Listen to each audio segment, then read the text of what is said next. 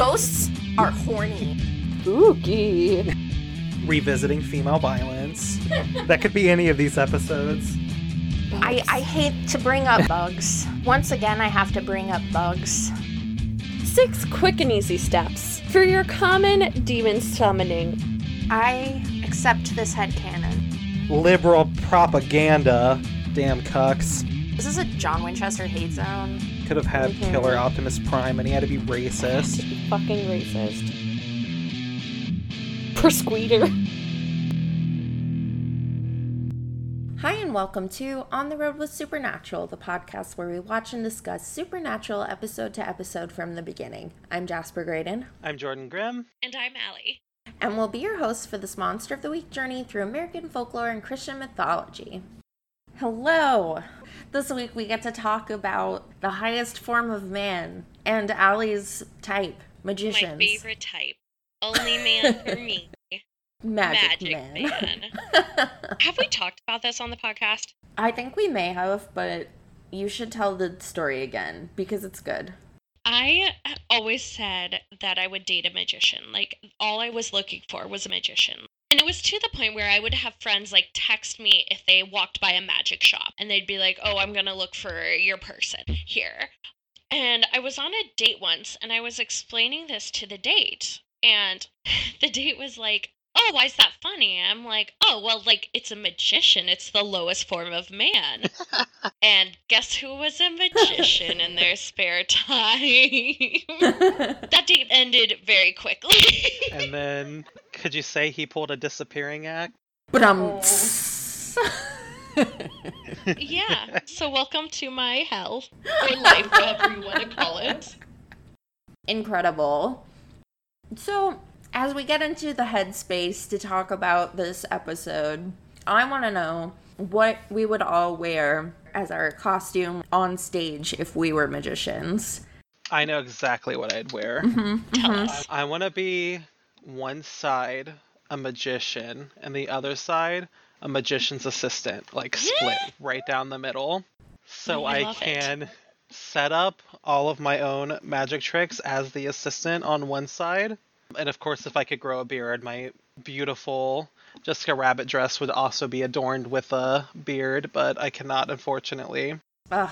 And then I would do the axe from the other side. And I imagine it's a lot easier to do illusions if you're only showing one half of your body at a time. Mm. Probably. Yeah, I think that would work out. I think so too. I also like as opposed to the 360 degree view we have all the time. yes, Mm-hmm. Mm-hmm. like I think it's just called turning. turning. No, no, that can't be right. oh, yours is so good. I'm not gonna live up to it. I want to know. Ugh, I would just have some basic bitch thing. I would have like a high waisted black skirt, probably a white shirt with like ruffles tucked into that skirt, Ooh. and a red short jacket. Like you just you gotta go basic, go classic. I do like a classic magician outfit. Yeah. Incredible. Do you have a hat? Uh no, because I look bad in hats. Hats are not meant for me.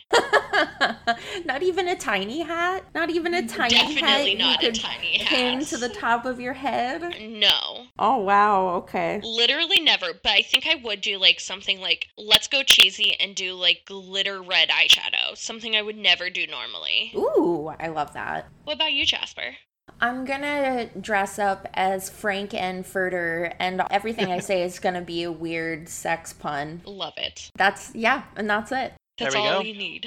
Classic, simple, we like. Obviously, in honor of Barry Bostwick, who is in this episode, who who was Brad in Rocky Horror Picture Show. Oh, he was. That's right. Yeah. Supernatural is like, what if we just had a bunch of fucking legends in this episode for no fucking reason? Today's episode is season 4, episode 12 Criss Angel is a douchebag, or The Illusion of Choice. This episode was written by Julie Siege and directed by Robert Singer and originally aired on January 22nd, 2009. You know, since I brought up Barry Bostwick already, there were a lot of familiar faces in this. Like, it wasn't just him. They had John Rubinstein as Charlie, who's basically been in like fucking everything ever, also. Most recently, he's recognizable from Dear White People. They also had John Rubinstein's son, Michael Weston, who played young Charlie, who has been on Scrubs, ER, and House, which is probably where like any of the viewership of Supernatural has recognized him from. They do like to pull from their daytime actor pool, and I always enjoy seeing all of the people they choose. Oh yeah, totally. Like I said, it's just crazy. Like you're watching season four of Supernatural, and then all of a sudden you're like, "Holy shit, is that Barry Bostwick? What the fuck?" And you know, I love it. Same. I am so happy with this episode. Like, I feel like normally when there's an episode where it's like, really, are Sam and Dean the main characters? And the answer is no. I'm sort of like, can we just skip this one already? But I'm just like, I want the Vernon, Charlie, and Jay story. Mm-hmm. What are Yes. these Winchesters doing here? Getting in the middle of it. No, for real. I was very invested, and I actually felt like it ended a little too early, too. I was like, wait, it's over? oh, I know. And it's so bitter. It is so bitter. I'm okay with it. I feel like I don't know. Everything ties up so neatly Yeah. in enough episodes that it feels I don't want to say it feels good to have like just a bitter ending, but like it feels correct. I hated it. I hate everything. Don't Really? Talk to me. I hate it because I don't know. It's so sad. I didn't need Oh, that definitely. today. Oh, I loved it, and I don't always like sad endings. I like well placed ones, which I feel like this is, but uh, just like the fact that like so normally when Sam and Dean kill a monster or stop a supernatural event, there's like a sense of pride and relief, and they kind of Yeah. expect Jay to feel that and him to just be like in absolute horror and anguish, and just like I did that.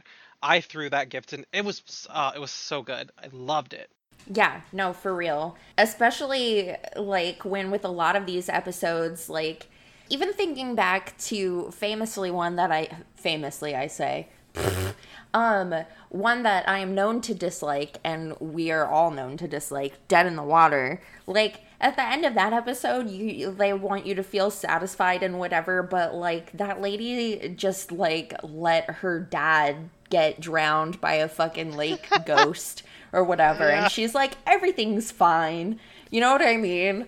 But like eh, that sense of like realism in the reactions and emotions is just so good in this episode. I'm like, wow. Well, especially when like their job, their careers as magicians are being directly paralleled to um, their lives as hunters. Yeah. And seeing how this career ends, it's just oh so good. And how did they do that with something as corny as being a magician? What the fuck? I love it. Yeah. I'm obsessed. I think it gets me more each time I watch it. As you age, perhaps? Uh, as I age, but also like just watching the performance of specifically Barry Bostwick. It's just like so heartbreaking and like realizing he had wanted to die. And then they don't really address that. Right. No. Much like much like with our main characters who were like running Yeah. around Yeah. suicidal every single day and everyone's just like la la la whatever. Yeah, and just like the devastation of someone who's in that part of life, then being bereft of all his loved ones and still having to live. Like, obviously, it's a parallel for Dean, but I think it's even more gut wrenching because Dean has Sam. Who does Barry have? Well, he had Charlie, Ugh. but he But turned that My gift heart. down. It's weird for us to start this podcast specifically like going on about the end of the episode, but it seriously does wrap it up so well. yeah, It's just hard not to talk about it. right. Oh, and then like Allie, you were talking about how it parallels to Dean, which it really does between the lines, but then what they were trying to get us to feel about how Sam's story, like in his Hunt of Lilith parallels to Jay, I thought was done really well too for once. Yeah, yeah, yeah. It was like it didn't feel like they were smacking me in the head with like an iron skillet. Mm-hmm. And like the idea of like magic as something that you succumb to and that you lose control of, um, and that changes you. And like him and his psychic whatever and the the ruby subplot of this episode. Yeah, I wanted more Ruby and I got her. Yeah, you did.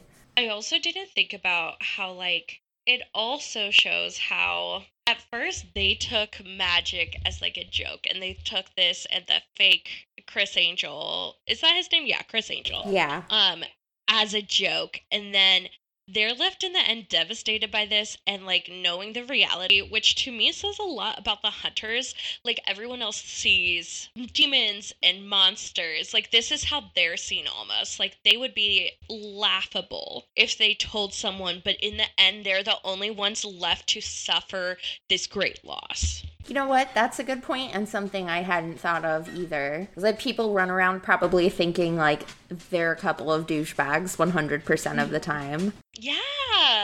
Yeah, and to know they're right and then they can never tell anyone. Like I think that's truly one of like the worst curses if you have to carry something alone and no one not only you can't tell anyone, but people wouldn't believe you. Oof, gosh. All right, I'm I'm we're, we're we gotta swerve. I'm I'm taking us on a we're changing the topic real quick, okay? Before before it gets too heavy. Um, can we talk about some of the magician's outfits? hmm Yeah. Did you guys have a favorite? Criss Angel. Um, he Of wasn't course. there, obviously. That was Jeb Dexter. Um, I'm sorry, I saw Criss Angel.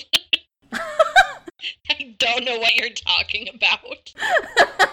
I think mine was actually Patrick's just and he was like so full of himself, like just walking around with like that double lined thick cloak. Oh, I enjoyed um, it. Vance. Yeah. Oh my god. He really put his whole majusi in it. Majushi. I mean, how long have you been sitting on your Majushi? I protest. What was your favorite, Jasper? I was really into the whole Jeb Dexter outfit with like especially the first one when he's like on the wires on the stage and he's wearing the like black leather vest but with no shirt, you know, just all of the like studded jewelry and stuff. But I got to say there were some pretty crazy ones. Like right at the mm-hmm. beginning before we even meet Jay, there's like a magician in the street performing who's wearing this like crazy vertical striped red three piece suit with like a black waistcoat and a white tie and a red shirt. And I was like, what the fuck? Like, why is that guy only here for like two seconds? he looks cool. But honestly, I think Jay's tux is really like his whole look with like the satin champagne shirt under the the black tux like that was that was good i enjoyed it Looked yeah.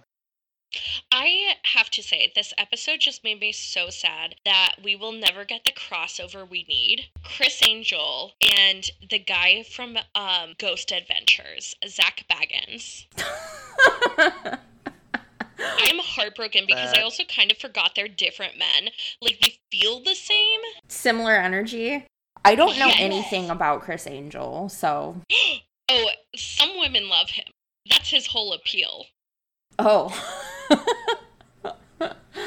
okay Definitely is like that high theatrics. He he's the one who was mostly would do like if you see like a watch me submerge myself in a tank for 74 hours while floating above Times Square. That's like a Criss Angel style magic trick. gotcha Yeah, he did a lot of like find people on the street to watch him do stuff. is he's like is he like still active I have no idea what happened to him. where is he now I'm googling it. oh jeez Oh, I did want to talk about how Jay was planning on committing suicide in a magic show in front of an audience full of people. and his two And, like, best how- friends Oh, yeah, and his friends, and I'm like, Jesus Christ. Yeah, I don't know. I guess when you have the kind of energy that makes you want to be in, on stage in front of people, that doesn't even go away in scenarios such as this. yeah. Okay, I'm sorry. I just realized something. Okay, Think what's of up? Criss Angel in your head. About how old would you expect him to be? Like 50? Same. I thought he was like 30. He's 54. Allie, he was he was older than us and famous when we were like in high school. My mind is fucking blown. Allie, that makes it sound like you know. Do you remember when like Justin Bieber was like thirteen and and like, Yeah. but he was still like a super popular like that? I'm like imagining Yeah. that, but like Criss Angel. I genuinely thought that's what it was. I thought he was like 17 and famous. Oh my gosh. Lord. All of this this is why I think he's I think I just like conflate him and the guy from Ghost Adventures who is younger. I'm praying. Because now my reality has shifted. I don't think he is. I don't think he is that much younger. My life is a lie. Are you gonna look up how old Zak Bagans is? I am. He's 45! 45! Wow. Yeah. The earth is old. I'm just gonna break down. Keep talking. I'm sorry. wow. Okay, so I wanted to talk about how I thought this was pretty good characterization because um speaking of Sam and Dean, because it does make sense that Sam would be into magic tricks as a kid and that Dean would pretend to hate it but actually love magic tricks when seen in person. Yes, oh my gosh. It's so classic Dean that like he's like, haha, you fucking nerd. Like when Sam is like, it was just a phase, Dean.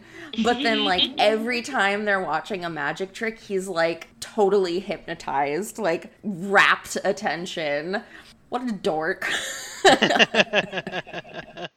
yeah.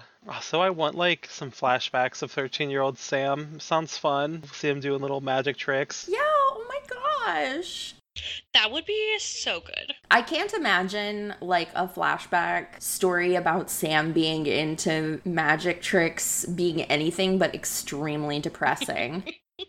like I feel like it would just be extremely sad and we'd be like we thought we knew what we wanted and now we're in pain. I'm gonna make it more sad. Imagine that flashback, but also imagine Dean's flashback of ki- a kid at school doing a magic trick and tormenting him because he couldn't figure out how it was done. Oh no. Owie. That's exactly how it would be.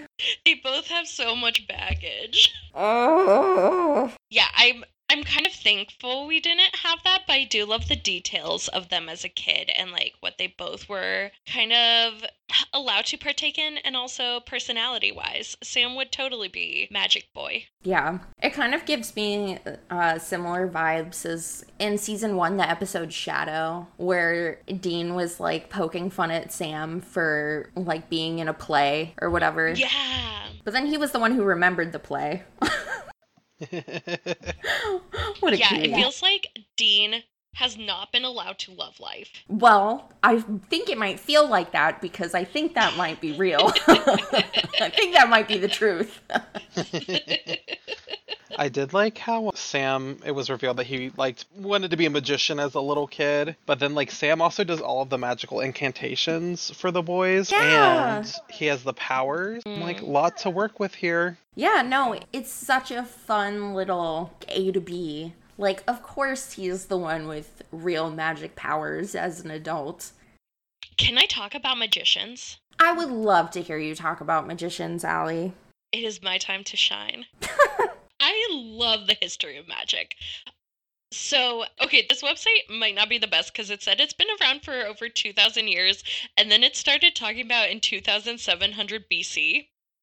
And I'm like, the math doesn't add up. Eh, but Oh my god. Um, Jedi or Dedi in Egypt was a magician and there's a famous trick of his that like people still do and there's a little debate over whether he actually did the trick however he really did decapitate birds and supposedly bring them back Oh my god. That's so fucked up. yeah starting off real brutal Love it. and you all know the famous cup and ball trick Mm hmm. So three cups, one ball. Which one's it in? That is from a group of magicians called the. I'm gonna butcher this. Acetabularii between 50 and 300 AD Rome. And they're not even the ones who invented it, but popularized it. So it's interesting we're still using this. But then, after this, at least in mainly Europe, magic became synonymous with the occult and was frowned upon, aka they would murder you if they thought you were a witch. So, but it kind of started having a resurgence in the 16th and 17th century. So in 1584, Reginald Scot published The Discovery of Witchcraft, which you've probably heard of. And he tried to show that uh, witches were just magicians and magicians are scams. Therefore, there is no witchcraft. But in 1655, Thomas Sandys wrote that connecting witches and magicians is, quote, foolish imagination. Because obviously these are very different things, like religious or practicing beliefs versus sleight of hand. But in America specifically, because supernatural.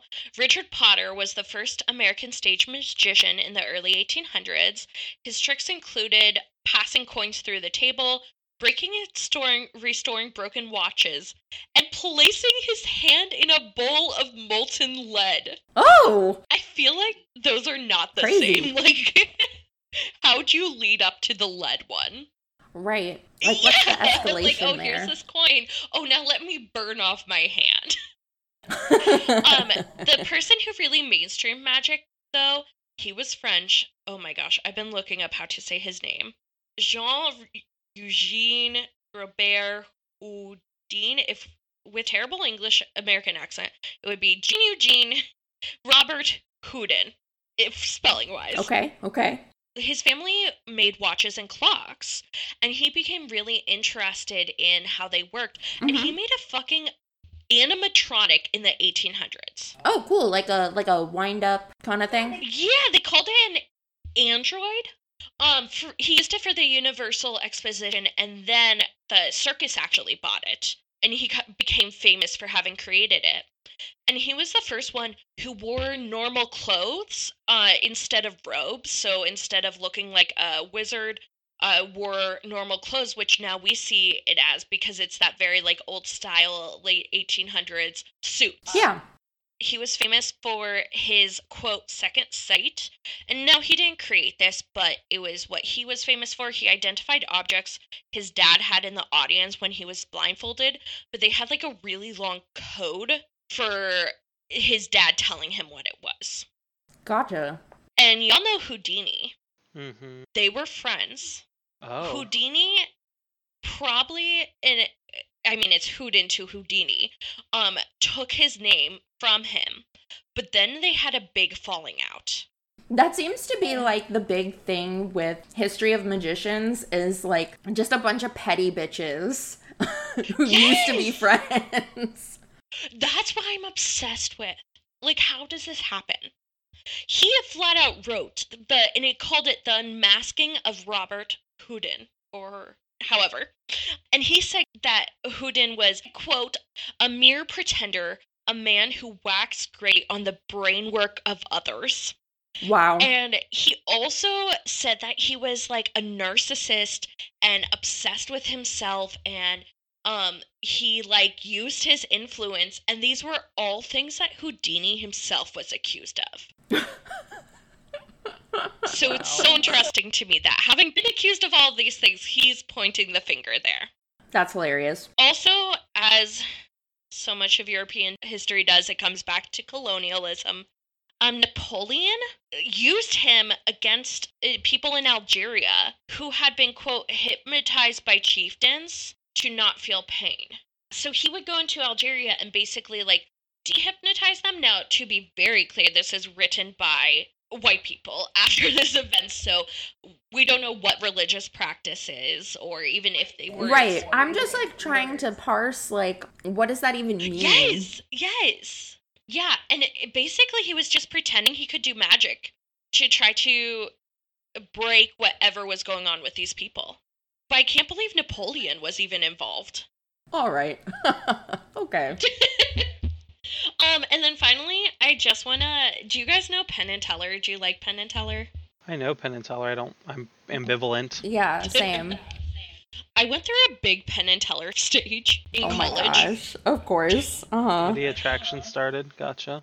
They started as buskers in Philadelphia. Oh. and now are incredibly famous. They're known for the show's bullshit, which is really good. Uh, they do some magic in that, but it's mainly about like dismantling like actual fake facts and like talking about how we stigmatize things and they're not stigmatized, and also how like we view fast food as so unhealthy, but then like don't realize how unhealthy other foods can be too Mm-hmm. it's a really interesting show and is well researched. It reminds me a lot of the older version of Adam Ruins Everything. And also, they have the show called Penn and Teller Fool Us, which is a CW show as well. And it's where magicians would go on and see if they could trick Penn and Teller. And if they could trick them and Penn and Teller couldn't figure out how it was done, they would get to open for them in Vegas. Oh, very cool. Finally, they were both just on The Masked Singer. There you go. If you learn a cool magic trick, send me a video of it. She's gonna jerk off to it though. God. I'm sure there's some magician porn out there somewhere. Honestly, Jordan, I bet it's not even that rare. Yeah, Allie's like, I know everything about it. absolutely. Yeah. and for my next trick, I make this dick disappear. God. Ooh. Yeah, I was just about to say the act of disappearing seems to be very in line with porn. So Mm-hmm, mm-hmm. there. I texted my sister telling her that Criss Angel is so old and Zak Bagans, and she said, right in your age range to date then. Just being tormented on all fronts. I'm curious, did y'all like the use of tarot? Um, I liked how literal it was. I liked it. Like that some of the first kill, it's kind of ironic when um it's so for one it's so literal because it's the ten of swords and it's like literally ten swords like coming down on him. But Yeah. that is like the card of betrayal and like hidden enemies. So like it kind of makes sense to get Mm. like killed by that card through like mystical means. Yeah. And also when um Vance died from that it, it looked like he had little like red cow nipples where they were placed. and I thought it was oh, really Oh, funny. Jordan. Ew. Yeah, the hanged man is also very literal, but like the, mm-hmm. the thing with the hanged man card is that it's the card whose meaning is very up to the situation it's in. Like it, it's extremely loosey goosey. It's a hard one to read. For me the hanged man is like suspension in a card like to halt Yeah. an Yeah. action. Um, I guess you could read into it that it's like near the part where you find out about the halted aging, but I think that'd be reading into it a little much. Yeah, I was thinking more about like the um, suspension of choice and like the delay of making a decision. Like that's that sort of liminal area. But again, eh. The last one is just so fucking literal. Although now that I think of it, I don't really know off the top of my head what the reversed meanings are for the magician, and he was holding it upside down, I'm pretty sure. Well, so I know the magician itself kind of represents balance and like all aspects of your life coming together.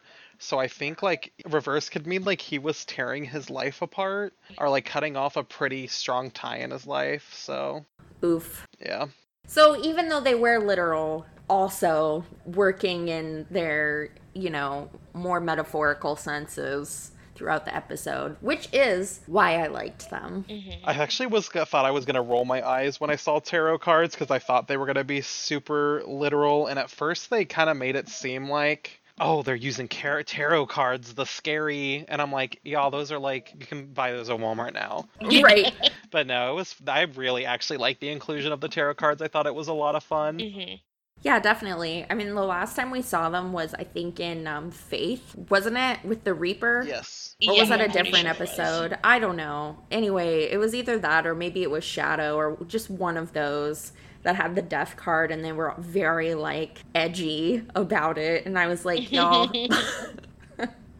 Yeah, this one it treated it like it was such a normal thing, and even though like the magic involved it, like I'm glad they were like, oh, these evil cards. yeah. Like it was a lot more the spell and obviously how it was used. Right, exactly. I think it's okay to talk about now, but I definitely think that Jay and Patrick were in a romantic relationship. Why did I say Patrick? Charlie. I don't know if it was like requited, but I definitely thought Charlie was in love with Jay. Yeah, absolutely. And I think it's kind of interesting because, like, who knows off the top of their head how to find a gay dominatrix, like an underground gay dominatrix, in like a secret club? Oh, yeah, no, totally.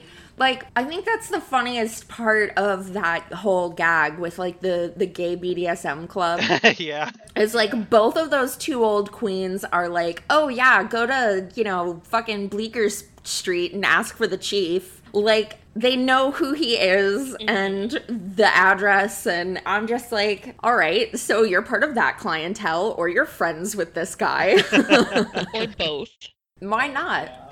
And then, of course, Dean shows up, and Dean is not saying no to anything. Yeah. I also, it is funny to call Dean gay because, yes, but also, like, the whole joke of him descending into, like, a BDSM club, which is all about, like, consensual power mm-hmm. play and, like, pain kind of stuff, like, as a bigger meta joke for having been sent to hell and being tortured is so fucked up, but so funny. Yeah. Especially when the chief is like, "Oh, what's your safe word?" Yeah, I was concerned the first time I saw it because of how they sometimes like make shitty comments or have problematic things, but I thought this was just hilarious and the right amount of joking. yeah, for sure. Happy that they kept it safe, sane, and consensual. Yes. That's the kind of like old gay person I want to be, though, to be honest. Like, yes, you're so iconic. You go, little old gay man. Do we want to talk about the whole Charlie J thing, though, since you brought it up? Yeah, sure. I feel like the whole time it's just so like the yearning. Yeah. it's it's so intense. Like there's like affection in every single thing he says to Jay the whole episode and I'm just like it hurts my heart so bad. Well, my thing, so I'm kind of thinking like about the monster genre in general, especially like old monster genre stuff like Dracula, um, and like Yeah. immortality being used as like a bond of marriage is something Yeah. very common in the monster genre. So offering, yeah, immortality to Jay just felt very romantic. Yeah, and then he's like, "Oh, and you too, Vernon, I guess." Not only him, but Vernon just gets like yeeted out of the scene too by Dean. Dean's like, leave, and he's like, okay, shuffles off. I mean, to be fair, I'd probably leave. Same. I'd be like, "You know what? That guy has a gun. I'm going to go." Uh, to me, I also felt like the biggest betrayal wasn't even like the choice of immortality. It was like leaving the person who it, it's very clearly written to be a partner, like out of that entire decision because that's such like oh, right a right. huge moral choice. And then to go off on your own, seek that, find that, and then after you have it, offer it up is a very selfish choice. Well, I mean, I got the sense that Charlie was already immortal when he met Jay. Oh, that's true.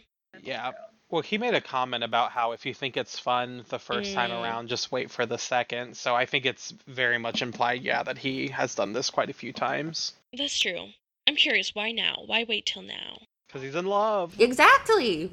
It's different this time having friends like you, he says to both of them, allegedly. just his two older friends and his other friend down the street, Chief. It feels like every time Dean and Cass are in a scene together and it's just intense eye contact and then Sim's like fucking around in the corner, no one looking at him. It's same vibes as that. I was like kind of rooting for Charlie Same. because I was like, listen, he's just sacrificing magicians. Like the world doesn't need him. Yeah, he's like polishing his shoe and he's like, no big loss. So, like, talking about Jeb or whatever. and I'm like, that's fair, Charlie. Like you go have your eternal gay love with Brad from Rocky Horror. hmm.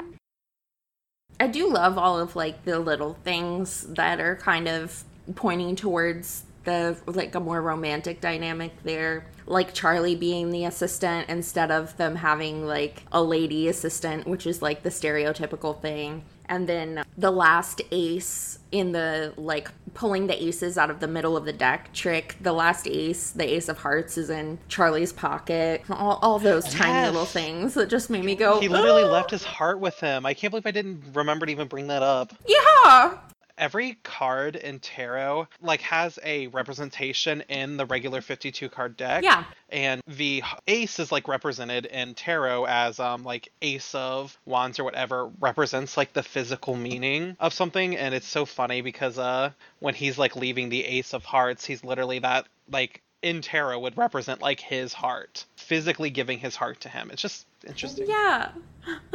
Jordan's like, it's just interesting. well, that's just something to note in this show, and we've talked about it before, but like the way that they're so intent on excluding mm. women from Supernatural creates two things.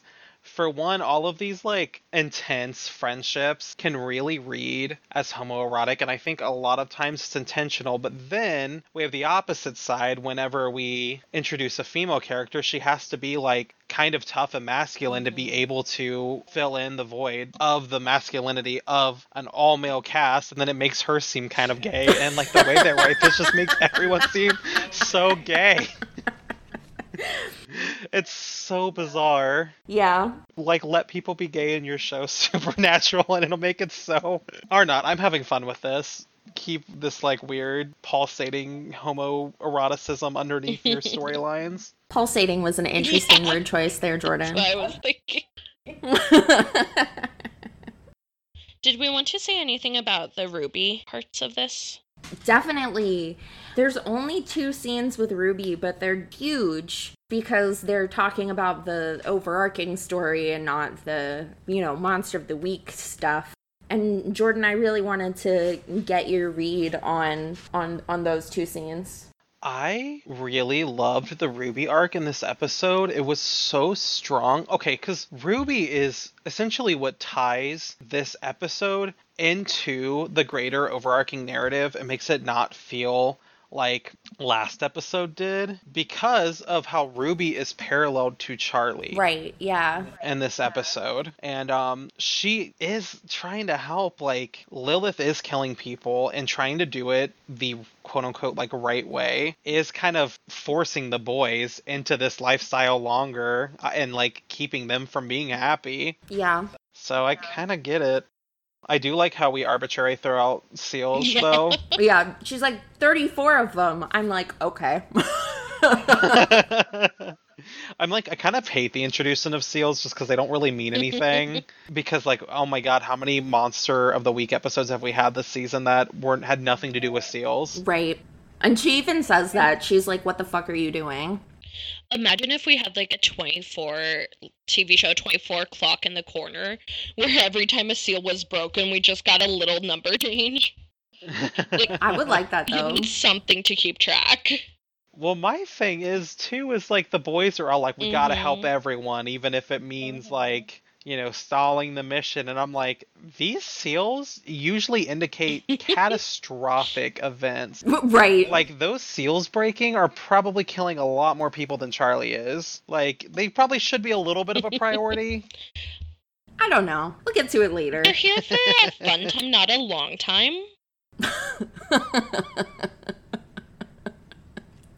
okay, though, really, how is Sam supposed to know what's going on with the seals? Mhm. Because the only time they come up is if, like, the angels appear and they're like, there's a seal, go do something. yeah. So, like, what are, you know, what are they supposed to be doing about it?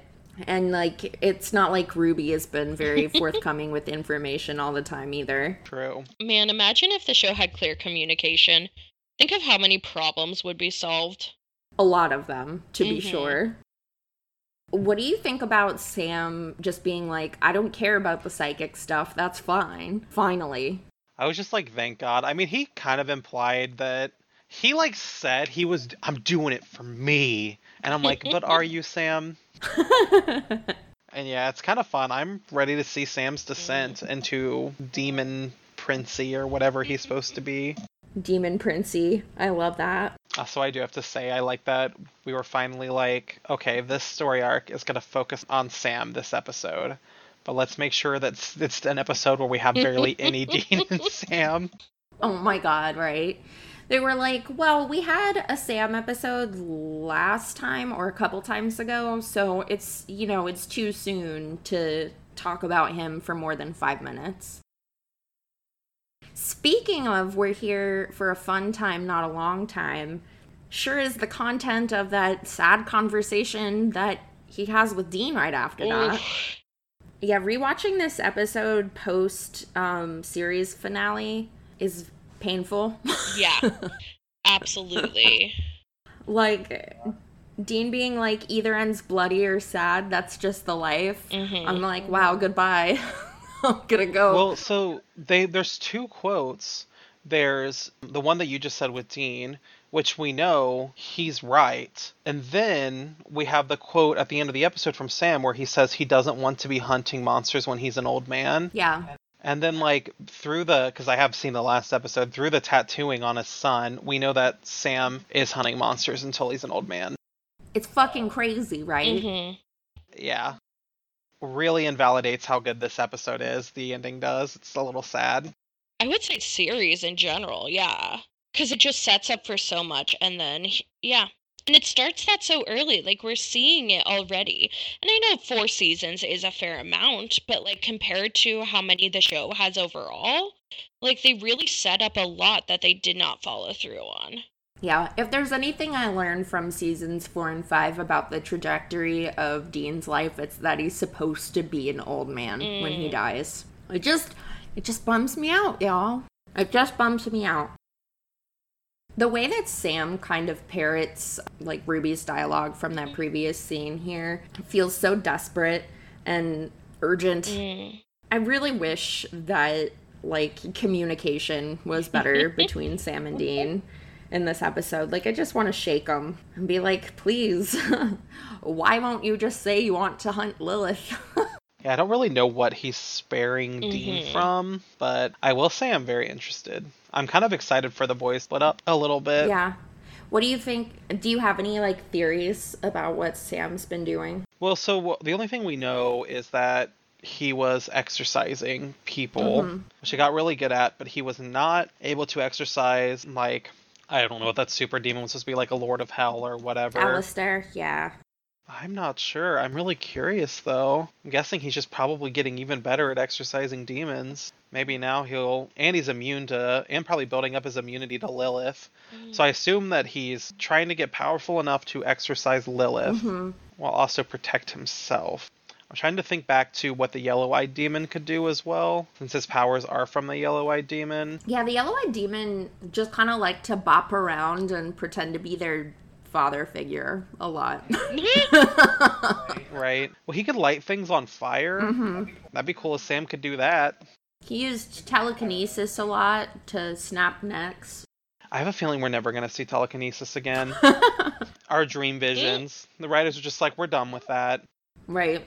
Like, why would we have that still? Why would we use Sam's powers the way they've been written? Well, I'm just like, hell is literally like merging with the mortal plane right now through these seals. And like, Sam, who is psychic because of his connection to demons, is not having visions anymore.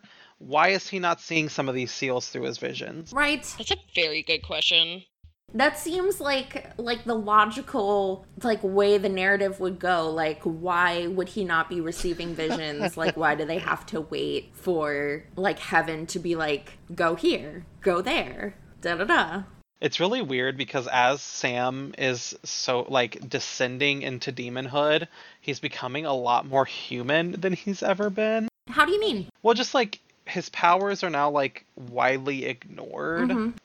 There's like an emotional and like a physical disconnect from how they're writing Sam to me. Mm, I find it very confusing. I gotcha. But we still have half a season left. I'm curious to see where it goes. One of my favorite, just like little blip things that's like honestly kind of confusing and like what the fuck is like this short arc where like Dean and Sam burst into Jay's room and like hold him at gunpoint and then get picked up by the police like almost immediately after. Like the whole exchange Yeah. is just so fucking ridiculous. Yeah, that they really did not need the police in there. They literally could have had Jay coming out of the closet and then cut to the next I know. Though and like the police thing is so ridiculous to me because like of the logistics of it. They're so wild. So like they're both dead legally. and like they both have unregistered firearms on their person. So like what the fuck? Like they're going to get picked up and and literally never be able to get out. Yeah. like I mean, I guess they have like you know, supernatural allies that can help them out or whatever, but it's just like a lot for just hanging out in fucking Iowa. It just left so many more questions than like anything it added. It, like there was no point. Correct. It was funny. it was funny though that they turned their backs for like a minute and and Jay escaped just by going in a closet. I was like, "Oh my god, you guys are so dumb." Art Jay's just that good a magician. I guess he his magician-y quotation marks powers were amplified. Yeah, like his his slate of hand, his um his base dex stat was boosted. Yeah, so he had a real good stealth check when he jumped in that closet. Oh man, just thinking about the dexterity element there. I know I'm joking around, but like the they start the episode showing his hands very like shaky and mm. wobbly while he is trying to deal with the cards, and then he's so dexterous and like adroit throughout the episode and then in his last scene they show his hands again and it's like the same kind of thing as the beginning i'm like no jay That part hurts my heart. yeah. Oh, when he tells her to throw the cards away. Yes. Oh, Yeah, it makes this episode really sad too because like Jay's story is a little bit of a mm-hmm. warning to Sam and Dean about like where the trajectory of their lives could go. Mm-hmm. And their their lives still go there, so Jesus Christ. Old and alone. yeah. Um, on a lighter note, I cackled when I saw the name of Charlie's like Charlie's stage name on the poster. The Great Desertini. I was like, this sounds like a fucking alcoholic like chocolate mousse. Yeah, I thought the Like same served in like a martini glass with like a raspberry on it or something. Yes, exactly. I don't know why that came to me with such specificity, but it did. Also, those paintings were like, are those uh posters were shown to like look kind of old, like from the 1920s. Yeah, yeah, like they were antique. Yeah, I just uh, found it really ironic that um this immortal warlock would choose to be a permanent magician's assistant instead of like taking the step into being his own magician. No, he just he just wanted to be uh he's just a wife guy. yeah. he is like all of his motivations like in using his magic were to support Jay. Everything was about Jay. and I mean, both times when he used magic to make Jay's tricks succeed, like those both would have been fatal to him if he hadn't done it. I don't know. Like I can almost almost see them reconciling over the first one, but not the second, I guess, because I think after that he probably just should have been honest. Well, yeah, especially didn't Charlie like push him into going on stage too and doing this trick No, he didn't. He urged him not Yeah. to. for the first time, right? No, the first time that was Jay's idea too. Because they, they were sitting in the theater. I actually really like this scene because I know there's like a lot of intergenerational, like, you know, rabble rabble, you know, the youngins these days or whatever. Even like our generation can be like that mm-hmm. sometimes about people younger than us. And he's like, well, maybe we should shut the fuck up because we're not successful and this guy is, even though he sucks, like, as a person or whatever. It was that scene and then he's like i'm gonna do the table of death and charlie is like you're gonna die and he's like nah it'll be fine. And then later he was like yeah i was trying to die. So like both times actually all three times that jay went to go do a potentially fatal trick um charlie was like maybe don't. I don't know that makes it interesting to think about in comparison with what's going on with Sam and Ruby. Mm. Because whatever's going on with them, Ruby is consistently like pushing mm-hmm. Sam to do the thing that she wants. Where until they start discussing immortality at the end, Charlie is actually like, maybe don't, maybe don't do that. Every single Yeah. time, like worried about Jay's safety. And then Jay just stabs his ass. Um, actually, it was his gut. I'm sorry. He stabs his literal gut and metaphorical ass. yeah. I actually really love this confrontation scene and like the whole action scene afterwards. I do think it's a little hokey that he uses the same like, you know, swords and hanged man thing on Sam and Dean as were used previously in the in the episode, but um I still thought it was fun. It was fun. And when um when Jay is like yelling at at Vernon and stuff, and Vernon is just like, "What the fuck is wrong with you?" but then but then does like a full 180 after they hear Charlie's like bad guy speech or whatever, and he's like, "Yeah, let's be fucking immortal. Let's fucking go." I'm like, you know what? I like Vernon. That's my kind of guy. yeah. Flexible I depending succumb. on the information provided. It was like not only was he immortal, he could like fucking teleport and like hang people with I don't know. It seemed pretty fun. Yeah, he was having a good Being old warlock time. seems like a cool gig. I like when he did the um the chewed the chewed up bullet. That was funny. yeah. No, I think Jay made the wrong choice. You, okay, I was actually gonna ask, like, just put the the question forward. Did he do the right thing? But you you think he did not? No, I don't. I mean, like, yeah, it's killing people wrong, but like, they only have to kill people occasionally. And those past two people didn't even have to die. Well, so I think, yeah, true. I think it was pretty implied that the immortality spell is at the cost of other lives. Yeah, especially given that like the last time we see Charlie before he appears young, Charlie's body is dead, which was kind of a that was kind of weird. I didn't really understand that, but but yeah, it did seem to be implied. I will say he made absolutely the wrong choice. Immortality makes me so anxious. Uh, live your mortal lives. Don't kill other people. So he made the right choice. Oh yeah, I'm sorry. I was mixing up who we were Owie. talking about. Yeah, I think it's devastating and obviously there would be temptation, but I mean, we we've watched enough spooky shit. Like there's always too big a cost, whether it's now or later. But he literally gave Charlie his heart. It's true. I think he did the right thing. I just also think that he shouldn't have done it. Like I'm like it doesn't seem like it's worth it for Yeah. him. Like he seems like he's going to leave that bar and try to kill himself like immediately. Oh, also weird.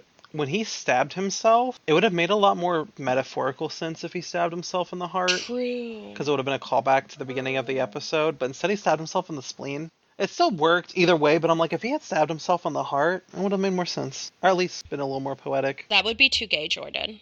All the rest of the stuff is like, you know, it rides the line, but that's just a step too far. In this straight show, Yeah. just pumping a pure raw heterosexuality. Hetero show for hetero people. That hurt me to say. I think it's time for the fan fiction. Yay, yay, yay! Oh, I'm so excited. If this is about magicians, I'm gonna cry. Jasper, no, is it not? It's not. I really wanted. I tried really hard to find something about like stage magicians, but I don't know if just like my tag surfing skills just weren't. You know, I I just I'm gonna need some help. If anyone has fics about Yeah. magicians and like illusions and stuff like that, please send them to me. Um, but I wasn't able to find any. Immediately. send them our way. Honestly, probably what is what I should have done is looked up movies about magicians and stuff and then looked up like, you know, whatever movie title AU. But I'm not smart, so I didn't think of that. No, that's so convoluted. Like, Like the Prestige Supernatural crossover. yeah. what's the other one that's like the Prestige and came out the same time? The Illusionist. Yeah, I'm obsessed with both of those. I actually they're so they're both good movies. I actually think The Illusionist is a lot better because it's less focused on trying to trick you and more about the emotional story between the characters. The Prestige I like figured out in like 20 minutes or something. I was like it's twins. I was like, man, this sucks. Yeah, the other one has such like I don't even like love stories, but like it's really good. Oh yeah, and that was back when like Edward Norton was hot or whatever. Don't Edward Norton is always hot. Okay, Allie. So magicians. This fic is the belated Sam Ruby fic that I could have brought up mm. multiple episodes ago. It's called True Names. It's by AO3 user Dreams of Ghosts and Stars. That's no caps, no spaces, or anything. The summary is While Sam and Ruby hunt a network of demons, Ruby hunts for the Sam she needs. Set between the flashbacks in I Know What You Did Last Summer and Dean's resurrection in Lazarus Rising. So it's just all of that, like what was going on while Dean was dead, sort of stuff. It is not rated. The main ship is Ruby Sam. The characters are just Sam and Ruby. The additional tags are fun. I'm not going to read all of them. Psychic Sam, Sam Winchester's powers, religious Im- imagery and symbolism, religious zealot Ruby, Ruby centric, POV Ruby, morally ambiguous character, rough sex, sex in a car, knife play, blood kink, consensual but not safe or sane, witch Ruby, demon human relationships, canon compliant, canon het relationship, some plot. Wow, I was not expecting a heterosexual story from this. Sometimes the straights can get it. I was very tempted to try and find like a lesbian Sam fic because I I've noticed that often when I go to look for Sam Ruby stuff, it is lesbian Sam. Hmm. I just wasn't feeling it this time. I don't know. This story is um it's not complete or it's not fully posted. It says it's chap chapters 4 out of 6 are posted, so that makes me think like the story is all plotted out and stuff by the author, but they mm. haven't finished polishing it off and posting it yet. The last time it was updated was in March of 2020, so grain of salt. It's got 655 hits and around 14,000 words. So, pretty quick read. Go jump scare this AO3 user by leaving a kudos. Make them remember they have this posted on the internet. I, I know it's like not from the fanfic, but talking about lesbian Sam, hmm I do wonder how the dynamic would have changed if God, that would have been so cool if Sam was a lesbian. I, yeah, I think so. Sorry, my head was just turning, but Yeah, we were doing the Zach Braff, like, scrubs thing. nice. But yeah, no, that sounds very interesting. I think I've talked a lot about how I wish I could have known more of what happened in the space when Dean was dead. Yeah, absolutely. and as we've mentioned like multiple times, we sort of have an idea of what the vibe probably was from the mystery spot. Um, but we don't know what actually happened, except for the couple of flashbacks we get from the episodes mentioned in this summary. Okay, do we want to rate the episode? I'm so down. Do you want to start us off? I do. I think I'm gonna give this one. Gosh, is it fair to give it a five out of five when I think the ending of the series kind of overwrites a little bit of the beauty of this episode? Yeah, I think you could read it whatever you want because there's no rules. I think I'm gonna give it a 4.5 out of 5 because I love the story. Am I gonna look at the series as a whole after I watch it all and go back and just be like, this episode was one of my favorites? I might get lost in the shuffle a little bit, but I really enjoyed it. So I'm gonna give it a 4.5 in the out card of 5. shuffle because it was magicians and card decks. Mm-hmm. Yep. Sorry. No, no. I want to give it a 4.5 out of 5 um, underground BDSM dungeons. Nice. Perfect. what about you, Ellie? This episode hurts my heart, but in a good way.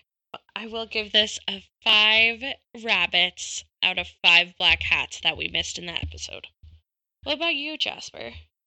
I am going to give this a 4.75 out of 5 tarot cards because uh, as much as I love this episode, um, and I think it is like the the messages in it and the ways it ties into the main story are so so perfectly done. Watching it after the finale does color it for me, and obviously that's not the fault of the writer or director of this episode, but yeah, it just it does affect it for me. I'm like, man, everything that was being implied and set up for us in this episode did not come to pass. it bums me out. But otherwise, yeah, this it's wonderful and all the performances are wonderful and all of the different metaphors woven together are just so so honestly perfect to me. Well, dang, there you all have it. Mm-hmm. Well, ugh, I guess that means I need to figure out what's going to happen next. What next? I think what I want to happen isn't going to happen. Tell me what you want to happen. Mm-hmm. So we saw Sam drive off with Ruby at the end. Mm-hmm. I think what's going to happen is that he's going to go do something with Ruby. Probably go, like, look for clues for Lilith, probably go shake down some demons. But I think he's then going to go back to Dean and hide what he's doing with Ruby. So he's going to just go start using his powers secretly Mm-hmm. with Ruby, helping him lean in more into his abilities. What I want to happen is I want Sam and Dean to just part ways for a little bit. Yeah. And Dean to be tracking down his brother while getting messages from the angels, while Sam is working with Ruby to try and track down Lilith, and then have like a convergence. I think that would be a lot more fun. Gotcha. So yeah, there I'm kind of perplexed. I don't really know what's going to happen next, but I'm excited. Thanks for tuning in to On the Road with Supernatural. Our theme music was composed by Anthony Ployhar, and special thanks to Sophia London for our logo. If you're having fun, hit us up on Tumblr, Instagram, or Twitter at OTR Supernatural, or contact us by email at ontheroadwithsupernatural at gmail.com with any questions or feedback. That's all for today. See you next time in Fairfax, Indiana. Bye. Bye. Bye!